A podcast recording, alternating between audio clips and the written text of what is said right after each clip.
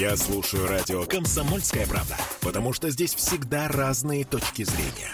И тебе рекомендую. Просто новогодний марафон. Даже елка, те же мандарины, даже телевизор включают обычно по-прежнему. Ничего не меняется, по большому счету, конечно, в наших новогодних традициях. Но, тем не менее, многие считают, что празднование Нового года во времена СССР было более ярким, было более душевным. А сегодня люди, как-то не ощущают новогоднего чуда. Не знаю. Это ты, может быть, не ощущаешь. Я вот ощущаю и более чем уверена, что когда в этой студии появляется... такой огромный, прекрасный, волшебный. Вот если бы вы...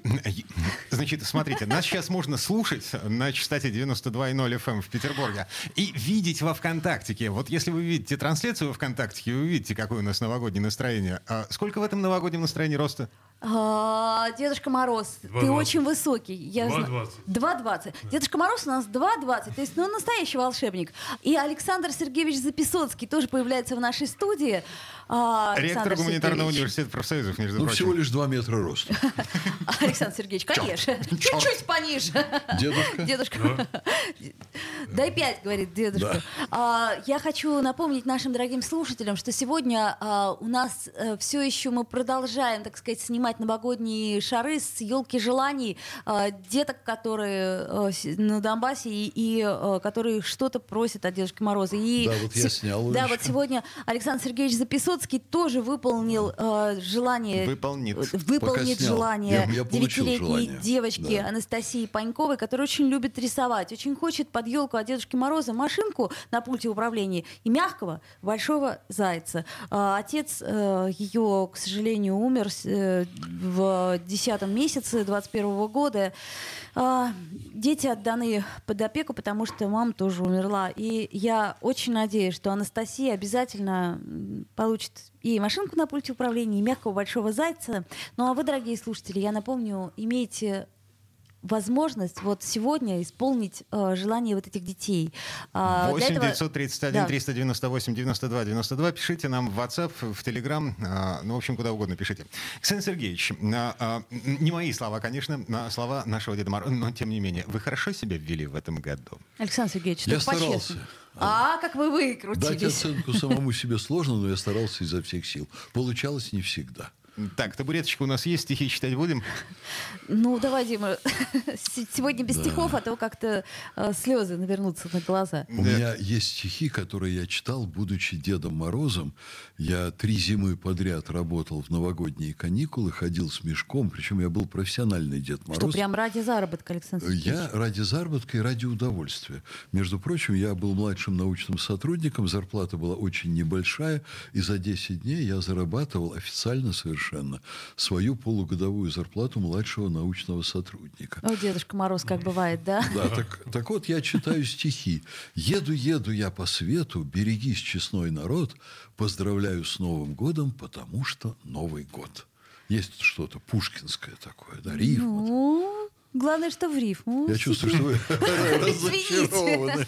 Погодите, у меня есть такое подростковое стихотворение. Оно приличное? Да, оно, без мата, и слава богу. Давай. Спасибо. Вот то, что я читал на табуретке, когда мне было 16 лет. «Вина бы красного, да девку рыжую, не очень страшную, но чтоб бесстыжую, чтоб измывалась, и чтоб изгалялась, но чтоб ко мне она не приближалась». В общем, хулиганское стихотворение. Я напомню, что мы и для наших слушателей тоже приготовили подарки. И вот сейчас термос получит у нас Дмитрий Дринский. Кто у нас получит термос? Кто ответил правильно на мой вопрос? Татьяна. Номер заканчивается на 7-2. Татьяна абсолютно права. «Ирония судьбы» или «С легким паром» так назывался главный новогодний фильм. Поздравляю вас с термосом, Татьяна. Так, и у нас же Дед Мороз... Дедушка Мороз, я старалась, то есть вот как Александр Сергеевич Запесоцкий, я старалась вести себя очень хорошо и в этом году, и мне бы очень хотелось, чтобы в новогоднюю ночь мое желание исполнилось. Дедушка, получится? Оленька, я знаю, я это все видел. Александр Сергеевич вас тоже следил, вы тоже себя хорошо вели. Спасибо. Не занижайте, вы очень хорошо вели, потому что все подарки, Оля, вам тоже, вы были замечательны в этом году, так что то, что заказали... Ой, отлично. Я принесу, это будет у вас поделочкой. Чудесно. Ну что ж, одной проблемы меньше, как говорится. Олечка, вы, я думаю, что и не сомневаетесь. Я, между прочим, в уходящем году познакомился с вашим супругом. У вас замечательная семья. Поэтому, если у дедушки будут какие-то проблемы, я точно знаю, что ваш супруг ему поможет. Я надеюсь, что мой супруг меня сейчас слышит, да, и поможет дедушке. Ладно, давайте, собственно, о чем мы говорили. Дедушка Мороз, а знаешь ли ты, что до 35 года, 1935-го, на тебя вообще не было? Я был. Меня не пускали к детям. Просто к детям не пускали, понимаешь? А потом вдруг случилось такое чудо, и пустили к детям. И дети вдруг подумали: боже мой, какое счастье, у нас есть святой Николай, который теперь Дедушка Мороз. Вот. Очень удобно. Советская власть официально считала, что Новый год — это абсолютно буржуазный праздник, и никаких Снегурочек, Дедов Морозов. Ну, они быстро передумали, Дмитрий. Это был незрелый социализм. Да, это еще все так только начиналось, поэтому ерунда все это. Александр Сергеевич, спасибо. Александр Сергеевич, вот скажите, пожалуйста, если мы возвращаемся к вопросу пионерии, вот вас принимали в пионеры, ну, небось, в первый заход вы хорошо учились? Меня приняли даже в октября-то с первого захода. А в октября-то, по-моему, всех принимали. Меня не приняли с 3 заходов в коммунистическую партию. Что, так ошибались? Дело в том, что я учился в техническом вузе, и там по какой-то странности, это было совершенно ненормально, девушек было больше, чем юношей. И вам приходилось дам вперед пропускать? Невозможно было вступить в партию, не получив рекомендацию от первичной комсомольской организации. А первичная комсомольская организация состояла из девушек, чем-то обиженных на Александра Запесоцкого. Они были на меня обижены. У меня был принцип: никакой любви в коллективе, в котором ты учишься. А и поэтому они завидовали тем самым счастливицам, да, которые были вне коллектива. Ну, не знаю, завидовали ли они, но они были оскорблены моим подходом к построению личных отношений в коллективе. Угу. И они голосовали против 3 раза. Так я не стал членом коммунистической партии. Я очень хотел. Но пионером ты вы точно были, был, да? И октябренком, как я вам сказал, да. Вы почувствовали вот этот вот переход во взрослое состояние, когда вам повязали красный галстук, а когда вы торжественно вышли? Вы знаете, я был совершенно сторонником всей той идеологии, которая была в стране. Более того, я считаю эту идеологию, в принципе, правильной и сегодня. То есть я и сегодня ее сторонник. Ну, сегодня я уже не пытаюсь вступить ни в какие партии, этого со мной в жизни не случилось, но, в принципе, я считаю, что Советский Союз по части идеологии опередил свое время. И если вот последний этап советской жизни сложился неудачно и завершился распадом, то виноваты не те идеи, которые были заложены в основании вот этого общества, а скорее человеческий фактор. Вот некоторая порча среди людей, которые пробились в начальство, и их нежелание решать реальные проблемы страны, и то, что они, ну, как, наверное, и сегодня у многих чиновников бывает, были увлечены своими делами, это, в общем-то, и погубило страну. Это был кризис элиты. А идеи были замечательные. И я жил, вот большая часть моей жизни прошла, ну, я бы сказал, в бедном обществе по, так сказать, меркам сегодняшнего, ну, там, среднего класса или там чуть повыше аудитории, чем средний класс. Ну, ректору все-таки, наверное, трудно считать себя не средним классом или там ниже, чем средний класс по уровню благосостояния. Вот та жизнь, она была намного более бедная. Я вспоминаю сейчас, как я приехал в Ленинград из города Курска, где я прожил 16 лет, и я готовился поступить в вуз, я гулял по Ленинграду и увидел потрясающей красоты автомобиль на улице, невероятной красоты. Я так оглянулся вокруг, увидел, что это финская, это скандинавская машина, я уж не помню, по-моему, это была Volvo, скорее всего, и она стояла у какого-то представительства западной фирмы. И я посмотрел с грустью, подумал, что мне, наверное, никогда в жизни не иметь вот такой автомобиль. И, в общем-то, даже о «Жигулях» мне не приходилось мечтать по тому уровню благосостояния, но в моральном плане, конечно, жилось намного легче. И я, в общем, не мечтал никогда стать ректором в советское время. Это, наверное, не, как говорит молодежь, не светило. А кем вы мечтали стать-то? Вы знаете что? Дедом Морозом. Дедом Морозом я стал. И с большим удовольствием. Мне это очень нравилось. Я сначала работал от предприятия, потому что там брали молодых, очень выносливых людей, потому что это трудная работа. Не пьющих, безусловно. Там, кстати, сначала ездили со Снегурочками, потом прекратили ездить со Снегурочками. Снегурочки не выдерживали вот того объема работы, которую надо было выполнить. Какие-то хлипкие у вас Снегурочки были. И не дай бог, они еще некоторые начинали выпивать по ходу пьесы. И тогда, в общем, им было не дойти до конца маршрута точно. Но я... Да, я там прошел вот такую очень хорошую школу, а потом меня пригласили в Ленконцерт. Ленконцерт занимался в городе организацией работы профессиональных Дедов Морозов. Это было очень интересно, это была такая прекрасная школа. У меня отчим, заслуженный артист России, очень известный тогда диктор Сергей Тулупников, работал Дедом Морозом на многих новогодних елках. Угу. И каждый раз, когда он приходил после работы, это был просто кладезь, вот после елок. Он был диктором телевидения. У него был рост, чуть меньше, чем у нашего Дедушки Мороза сегодня. Ну, наш настоящий. Где-то, Дедушка, я понимаю. Да, где-то, а тот, в общем, тоже был по-своему настоящий. Там где-то было 190, мощный красивый голос, подходящее лицо для Деда Мороза. Вот. И вот они там играли Дедов Морозов на елке. И, как правило, они играли в крупных дворцах культуры. Вот я помню, в Выборгском он был Дедом Морозом. И они по ходу пьесы на сцене, играя спектакль, они время от времени, так как бы случайно, когда у них были паузы в реплике, они заходили за елочку. А на одной из ветвей елочки там висела бутылка вина, портвейна. Боже мой, давайте на этом месте мы сделаем паузу, пожалуйста. Понял. А то волшебство все возьмет и разрушится. А что, разве выпить полстакана вина? Я бы даже сказал, волшебство. Короче, вернемся после рекламы и новостей. Не переключайтесь, мы в прямом эфире. Про 100. Новогодний марафон. На радио «Комсомольская правда» в Петербурге. Попов изобрел радио, чтобы люди слушали «Комсомольскую правду».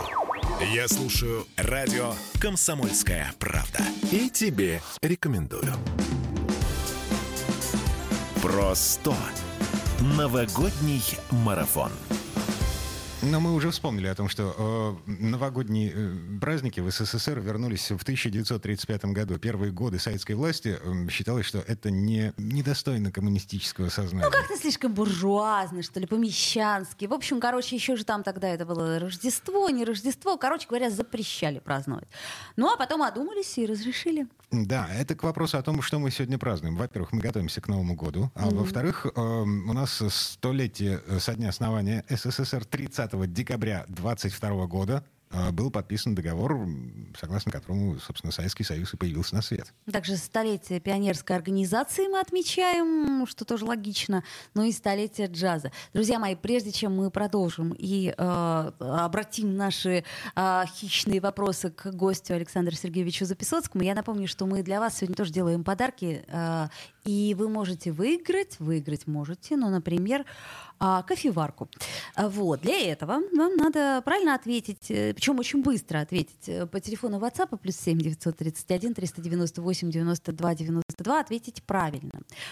Чью мать хотел показать Америке Никита Сергеевич Хрущев? Свою, мать Брежнева или Кузькину?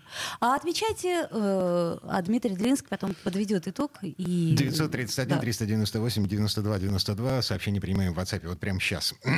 А теперь байки от Александра Запесоцкого, ректора Гуманитарного университета профсоюзов. Мне бы хотелось... Деда Мороза. Мне бы хотелось бы что-нибудь очень личное. Я все пытаюсь залезть, так сказать, Александру Сергеевичу в душу. Александр Сергеевич, Новый год, Советский Союз. Что вам вспоминается больше всего? Может быть, какой-то костюм на вас был такой необычный? Или елка какая-то была такая, что прям раз и... Был ректор Гуманитарного университета профсоюзов зайчиком. Зайчиком был точно. А кто ж не был? У меня есть фотографии. Я в детском саду зайчик. Я родился и жил до 16 лет в городе Курске. Угу. Еще у меня есть потрясающие фотографии. Я на утреннике в детском саду в русской народной рубашке. Расшитой, расписной, но русской. Она очень похожа на украинскую, в которых мы видим наших партнеров. Славянских братьев, да. Вот. И это очень было похоже, только моя рубашка красная. Вот мне там года 3, я на елке в красной рубашке. А другая фотография, я как раз зайчик. Самые лучшие елки в моей жизни были, конечно, в Ленинграде, простите, когда я начал ездить в Ленинград. В Ленинграде жила моя мать. Она была сначала актриса, потом она работала на петербургском телевидении. Они жили вместе с отчимом, знаменитым тогда вот Сергеем Тулупниковым, диктором, человеком, который первым из дикторов в нашем городе стал заслуженным артистом России. Они жили с супругом, он замечательный был человек, жили прямо напротив Театра имени Горького, вот, через реку, на 5-м этаже, и из их квартиры можно было все время наблюдать по вечерам, как люди без билетов попадают в Театр имени Горького. Через экран в туалет-то? Нет. Это было на второе действие после антракта. Типа все вышли покурить, шла а тут и я... компания молодежи, да. Сбрасывали вдруг с себя шубы и пальто, их товарищи подхватывали. Эти ребята оставались ждать, а те, кто разделся, они шли... раздетые, без верхней одежды, как будто они просто вышли подышать воздухом. Иначе попасть было очень сложно, но это уже другая история. Что про елки? Вот так вот, это были люди Сергея Тулупникова и его супруга, моя мама Елена Степаненко. Это были люди из артистической среды. И, собственно, они меня могли направить на условиях контрамарок на любой детский спектакль в городе и взрослый спектакль, что потом уже было, когда я стал студентом. И, конечно, когда я приезжал на каникулы, то они меня направляли на елки. В городе были потрясающие елки совершенно. Правда, на них было трудно доехать, потому что через мой родной Курск шли проходящие поезда, на которые было очень сложно достать билеты. Вот один раз мой отец родной, чтобы меня отправить в Ленинград, он взял с собой главного ревизора железной дороги, вот этой ветки железной дороги, которая шла через Курск. И меня так обхаживали там в поезде, я не мог понять, почему. Под утро я подъезжал в Ленинград, и меня повели проводники к дяденьке какому-то очень доброму, который был начальником поезда. И он взял и дал мне 3 рубля, поскольку мне было лет 7 примерно. Ого! Я не понимал, что это значит, я отказался. А он мне просто дал на конфеты 3 рубля, сказал, что я хороший мальчик, чтобы я передавал привет своему папе. Он решил, что ревизор — это и есть мой папа. Он так спросил, тебя папа провожал? Я говорю, да, конечно, меня провожал папа. Гоголевщины, Вот. И я попадал вот так в Ленинград. Это был совершенно сказочный мир по очень многим позициям. Здесь, конечно, были замечательные магазины. В магазинах продавали там сосиски и мясо, которых тогда совсем не было в моем Курске в открытой продаже. Но главное было не это. В Ленинграде были изумительно добрые люди. Уже потом я выяснил, когда стал появляться на улицах один, что если с тобой что-то случится или ты заблудишься, к тебе обязательно подойдут, спросят, чем тебе помочь, тебя проводят. Вот. И уже потом, когда я стал студентом, была одна очень забавная история. К нам приехал мой друг из Москвы. Он говорит, у вас такие люди замечательные. Мы сказали, да, это так. Он говорит, вот я приехал, и я спросил, как мне там доехать, вот сюда, там на Личную, по-моему, на... по-моему, в Васильевском острове. И вот, говорит, такая девушка попалась, очень добрая. Она не только мне объяснила, но она со мной доехала. Она, значит, меня довела прямо до дома, и она не хотела со мной расставаться. И тогда я его спрашиваю, а где ты эту девушку увидел? Он отвечает, на Московском вокзале, и тут вся публика начинает хохотать, потому что Московский вокзал был в Ленинграде рынком девушек легкого поведения. И она имела на него совершенно определенные планы на заработок, но это такая история смешная, а на самом деле люди друг другу помогали. Это была совершенно изумительная обстановка, которая в начале 70-х просто рассосалась. В городе были потрясающие новогодние елки, потрясающие. Я приезжал сюда на зимние каникулы, я в 6 лет пошел в школу, и вот на первые же каникулы меня отправили на 3-й полке в Ленинград. Одного, между прочим, 6-летнего ребенка. Ничего меня себе. Проводники довезли, отдали родителям. Я ехал на 3-й полочке, потому что других мест не было. И потому что маленький. Маленький взяли. Вот. И самая потрясающая елка была во Дворце пионеров. По-моему, это до сих пор Жданова, так. Да. Вот лучшие елки были в Петербурге. Сейчас уже ищу билеты на елки для своих малышей. До дочери и внуку по 9 лет. И, по-моему, вот снова самое лучшее. Там же, во Дворце пионеров, по-моему, в зале карнавала очень хорошие елки там проходят. Да, в общем, они молодцы. Очень традиционно. Вот, профсоюзные елки. Я только жалею, что я никак, вот у меня сил не хватает организовать елки в университете у нас. А у нас есть все возможности для этого, но просто огромная перегрузка в ходе учебного процесса. Вот это моя нереализованная мечта. И но у вас там детки взрослые учатся, поэтому, может, ничего. У нас взрослые, у нас есть коллектив, у которого есть детки, и у студентов есть тоже братики и сестрички младшие. В общем, как организуете, скажите, мы детей приведем. Да, безусловно. Но я должен сказать, что вот я приезжал до 16 лет сюда и ходил на елки, потом я ходил уже в театры на детские спектакли. Я знаю точно, что самые лучшие артисты Ленинграда играли на новогодних елках. И были очень серьезные требования. Вот у меня подружка из актерской семьи играла Снегурочку. Кстати, во Дворце пионеров ее родители, мама и папа, были очень известные актеры в Тюзе тогда. И она тоже вот шла по этой стезе. Она очень профессионально работала. Один раз получила нагоняй. Потому что она произнесла слово в работе с детьми, в живой работе, в импровизированной, слово «сопливый». А оказалось, что был определенный набор слов, которые там нельзя произносить. Вот вы представьте себе, какая была культура работы с детьми у персонала, которые допускали к этой работе, если слово «сопливый» было категорически запрещено. И как только она его произнесла, она уже, я думаю, в эту минуту понимала, что по окончании работы она получит, ну, нагоняя, наверное, не то слово, но получит очень серьезные профессиональные упреки. И если вы позволите, я все-таки расскажу, вот как Дима сказал байку, но это не байка, а это правда, которая 2 минуты у нас. А? 2 минуты. Да. Значит, дети верили во все, что происходит на сцене. И вот спектакль начался, в нем, кстати, играл мой отчим Деда Мороза, и вдруг оказалось, что дети ненавидят Кощея Бессмертного. Угу. Ненавидят его настолько, что швырнули огромных размеров гайку в него. К счастью, не попали. Остановили спектакль. Вышел администратор и говорит: дети, так нельзя. Он артист, это человек. В него нельзя бросать гайки. Он такой же, как ваш папа там. А дети орут: все равно убьем. Ужас. Ну, в общем, когда артисты такое рассказывали, это было, конечно, очень смешно. Но я тоже плакала в детстве, когда Дед Мороз приходил. Когда мне было 2 года, я прямо помню этот момент, вот эту страшную бороду. И я так плакала, что родители подумали: так, рановато в 2 года Деда Мороза, рановато. Александр Сергеевич, чем вы хотели выдернуть вот из того советского прошлого, вот прям сюда, прям сейчас, вот в 21 век, в 22 год? У нас минута. Я тоскую, на самом деле, по нравственной обстановке. Вот, конечно, как в любой стране, как в любом обществе, были люди плохие и были люди хорошие. Были люди хорошие и были люди плохие. Но то общество было намного добрее, чем сейчас.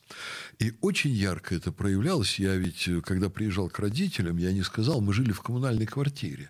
Это огромная ленинградская коммунальная квартира, там где-то 25 было семей, может быть, 24. Как они дружили?